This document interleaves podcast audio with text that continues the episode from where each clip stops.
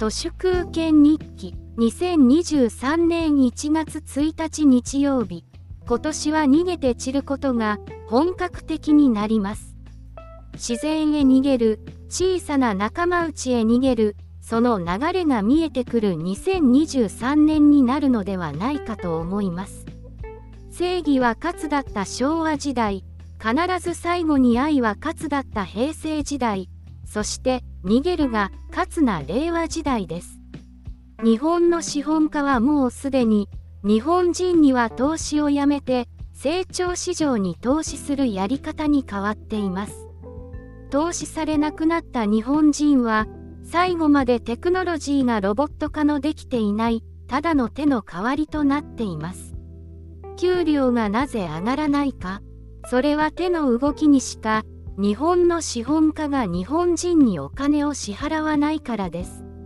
足の部分目の部分耳の部分脳みその部分はロボティクスや人工知能に奪われてしまいました。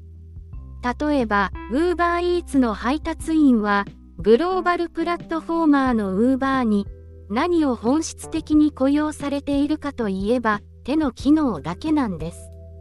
お弁当がこぼれないようにピックとドロップを繰り返すそれは手の動きですつまり手の安売りをするなということです。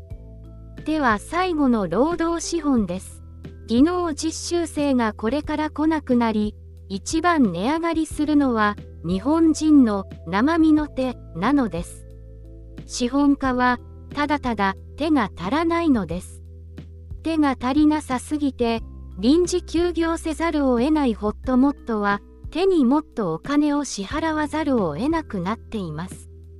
セブンイレブンの会計システムは支払い方法を決めて手で決済するプロセスを客に丸投げしています。そうしたシステムで客の手をただ取りするセブンイレブンでは物を買わずにお金を下ろしたり公共料金を支払うだけにしてみましょう。手の売り惜しみをして足で逃げて散ろうそれが一般ピープルの2023年のスローガンだろうなと思います。皆さんの知らないところで固定資産を空から確認するための税務署の飛行機がこの元日からたくさん飛んでいます。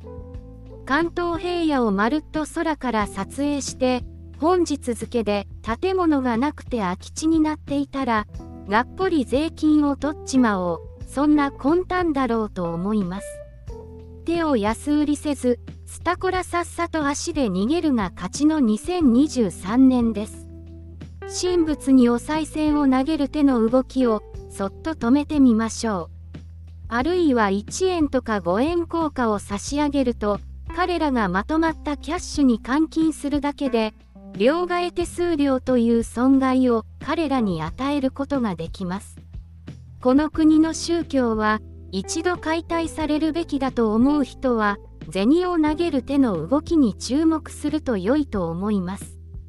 スマホの手の動きを止めるだけでアテンションジャンキーのページビューを減らすことができますいたずらにクソなページを手でクリックしないことで塵も積もれば山となる大きな打撃をグローバルプラットフォーマーに与えることができます。手の動きを止めるだけで世界を震撼させることができるのです。そして足で逃げて散りましょう。本日は以上です。ありがとうございました。人の行く裏に道あり花の山。